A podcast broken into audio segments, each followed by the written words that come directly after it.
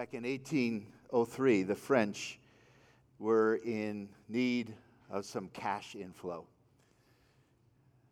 Napoleon was leading the troops in his military exploits against Great Britain and other nations, and they were in need of cash immediately. So that was the time in 1803 when our president, Thomas Jefferson, uh, offered to buy some of the French land in North America.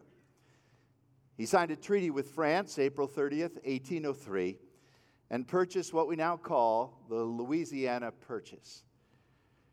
It was 800,000 square miles of land from the Mississippi River all the way to the Rocky Mountains for 60 million francs. That I guess at that time was about 15 million, but we only paid 11 million in cash because uh, the French owed us some money and we merely forgave that debt.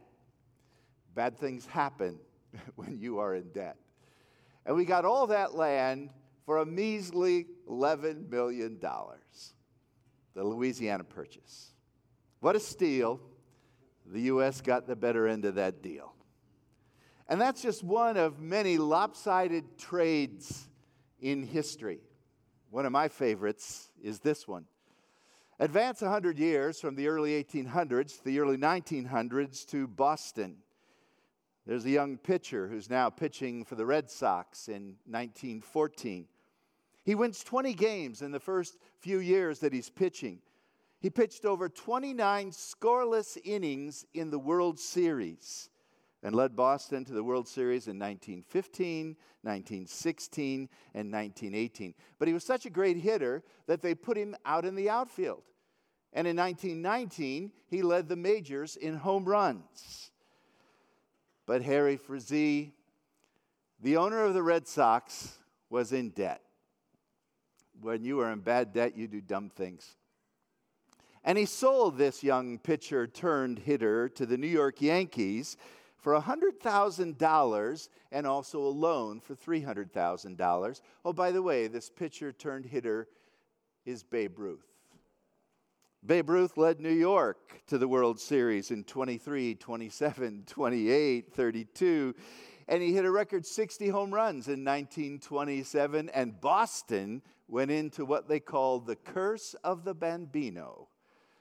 Decade after decade of losing, coming close and losing until finally in 19 or in 2004 they won the World Series.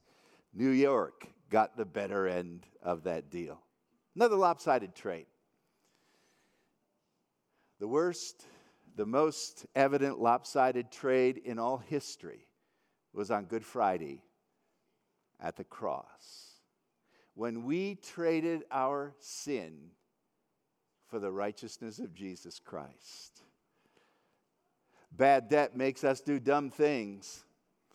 Uh, we are sinners and we're indebted to the holy standard. The holy standard of God shows us how far in debt we really are.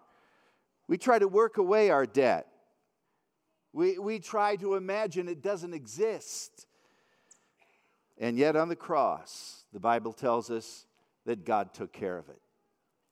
I have a verse on the screen, which is one of my favorite verses in all of the Bible. It's from the book of Second Corinthians, chapter 5, and verse 21. And it says, New Living Translation, For God made Christ, who never sinned, to be the offering for our sin, so that we could be made right with God through Christ. The city of Corinth was a rather sinful place. It was filled with all kinds of, of activity that clearly was against the law of God, and yet to these people the message of reconciliation was proclaimed. Your sins can be taken care of. So notice the first part of this trade. We give Jesus our sin. You have to understand when you read the Bible that it portrays Christ as being sinless. He who never sinned became sin for us. Verses like 1 Peter chapter 2, Jesus committed no sin, neither was there any deceit in his mouth.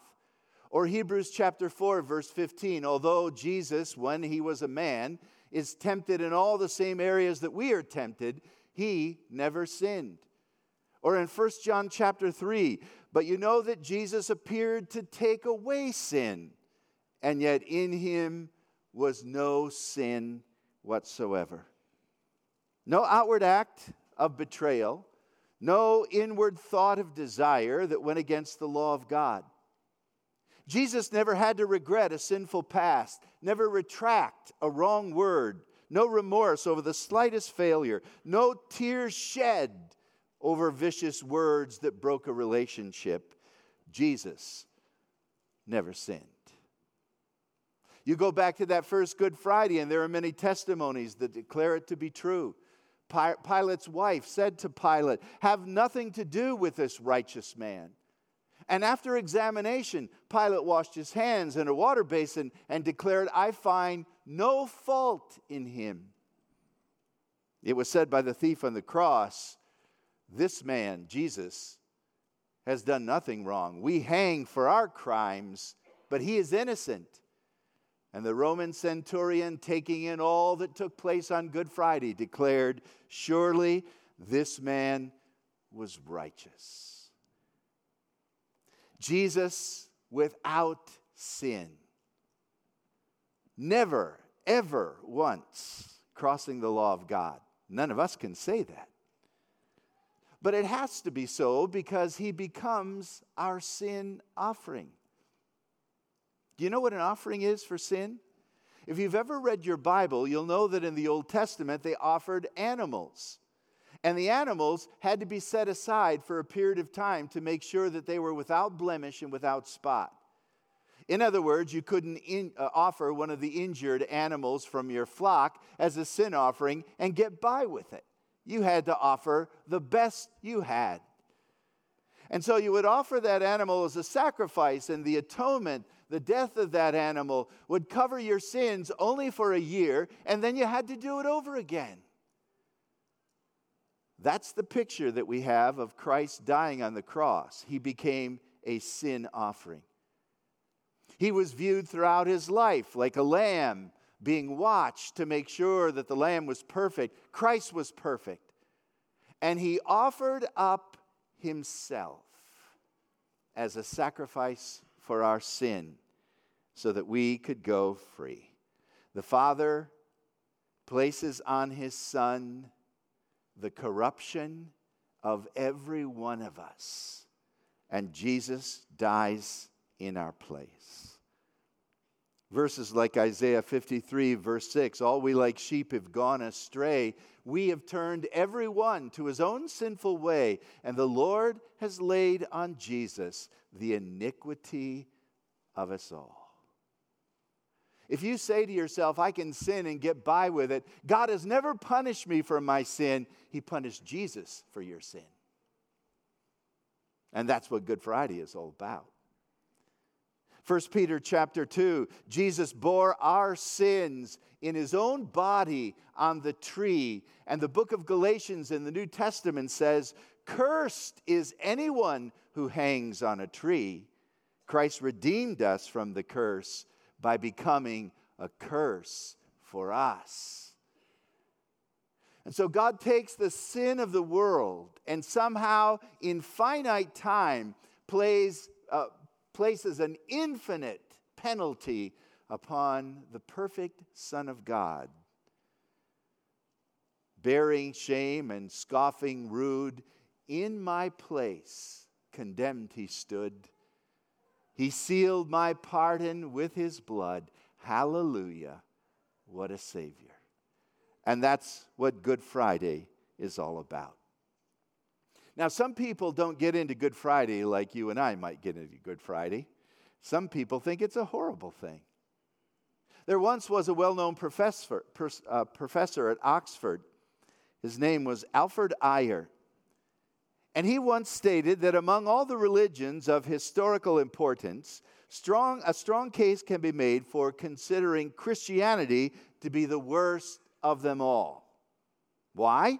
Because it rests on the allied doctrines of original sin and vicarious atonement, which are intellectually contemptible and morally outrageous. Do you know what our society is saying today?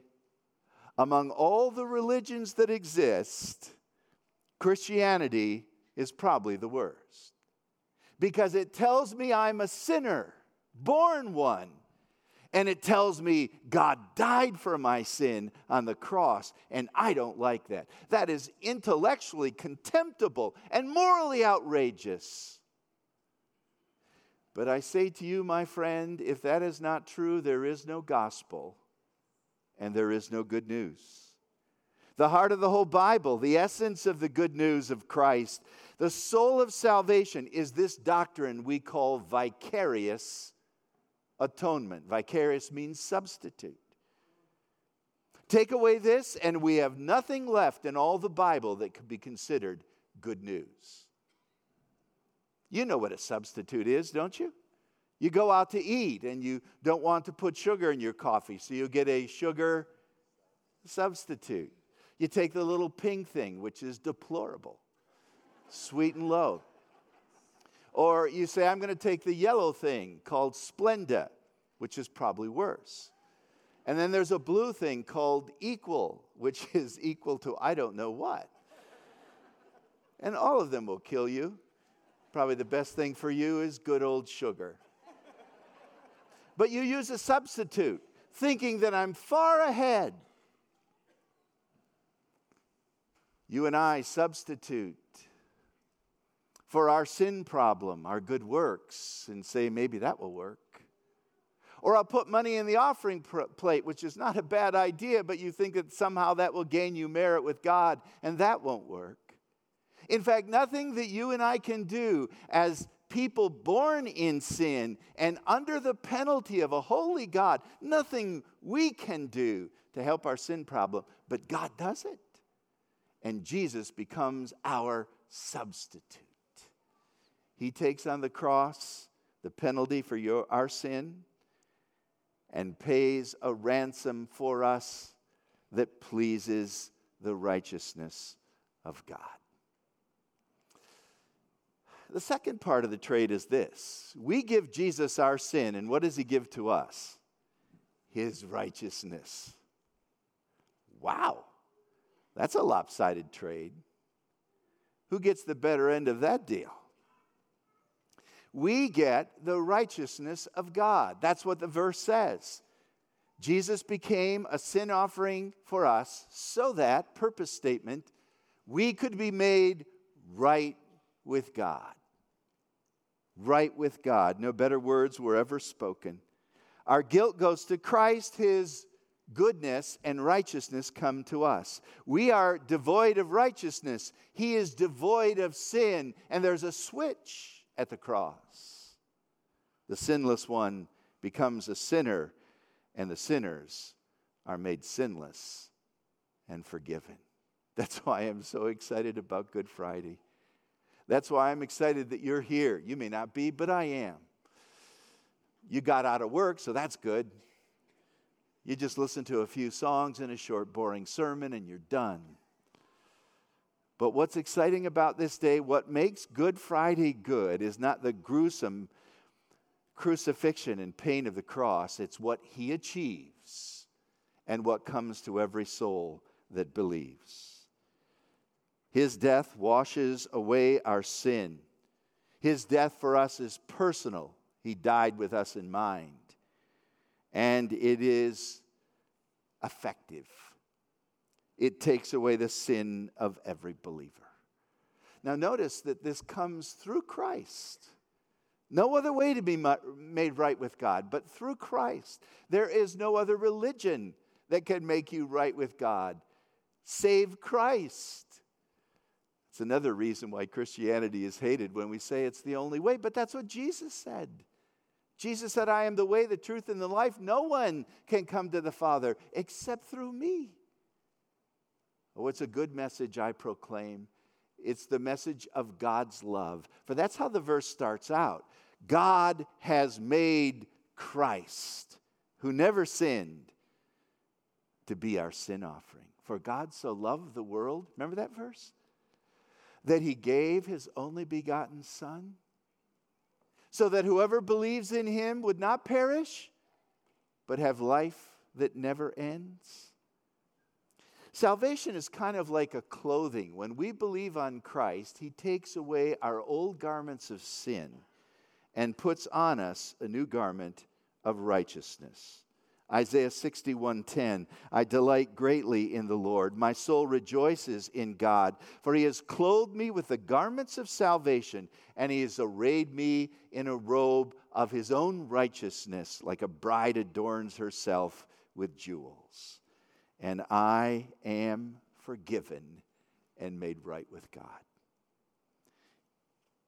You say Don aren't you still a sinner yes I sin but I'm a sinner forgiven this is God's plan.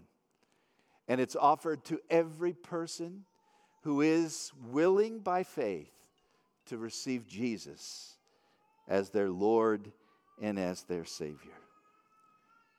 There was a man who was fighting for the British Army during the Revolutionary War, a strong Christian. He's actually uh, the one who was working with Benedict Arnold to try to defeat the colonists. But he was found out and tried as a traitor and executed to be hung. John Andre indeed was hung. But the night before he lost his life, he wrote these words expressing his Christian faith, his personal testimony. Hail, sovereign love, which first began the scheme to rescue fallen man. Hail, sovereign, free, eternal grace, which gave my soul a hiding place. Against the God who ruled on high, I fought. Against the God who ruled the skies, I fought with hand uplifted high. I despised the mention of his grace, too proud to take a hiding place. Enwrapped in thick Egyptian night and fond of darkness more than light, madly I ran the sinful race, secure without a hiding place. But thus the eternal counsel ran Almighty love, arrest that man I felt the arrows of distress and found I had no hiding place. Indignant justice stood in view. To Sinai's fiery mount I flew. But justice cried with frowning face, This mountain is no hiding place. Ere long, a heavenly voice I heard, and mercy's angel soon appeared. He led me on with gentle pace to trust Jesus as my hiding place. On him almighty vengeance fell, which must have sunk a world to hell. He bore it for a sinful race, and thus became their hiding place. He wrote this the night before he died. A few more rolling suns at most shall land me safe on Canaan's coast, where I shall sing the song of grace and see Jesus, who's my glorious hiding place. Let's pray. Lord, we think of Good Friday as a gruesome thing because of the sufferings of Christ on the cross.